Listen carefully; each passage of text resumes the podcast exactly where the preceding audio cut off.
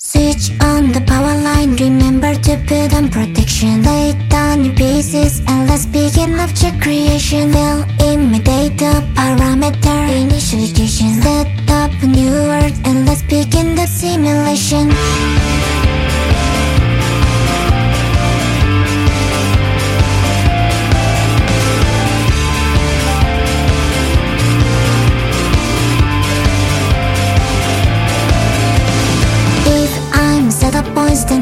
keeping my time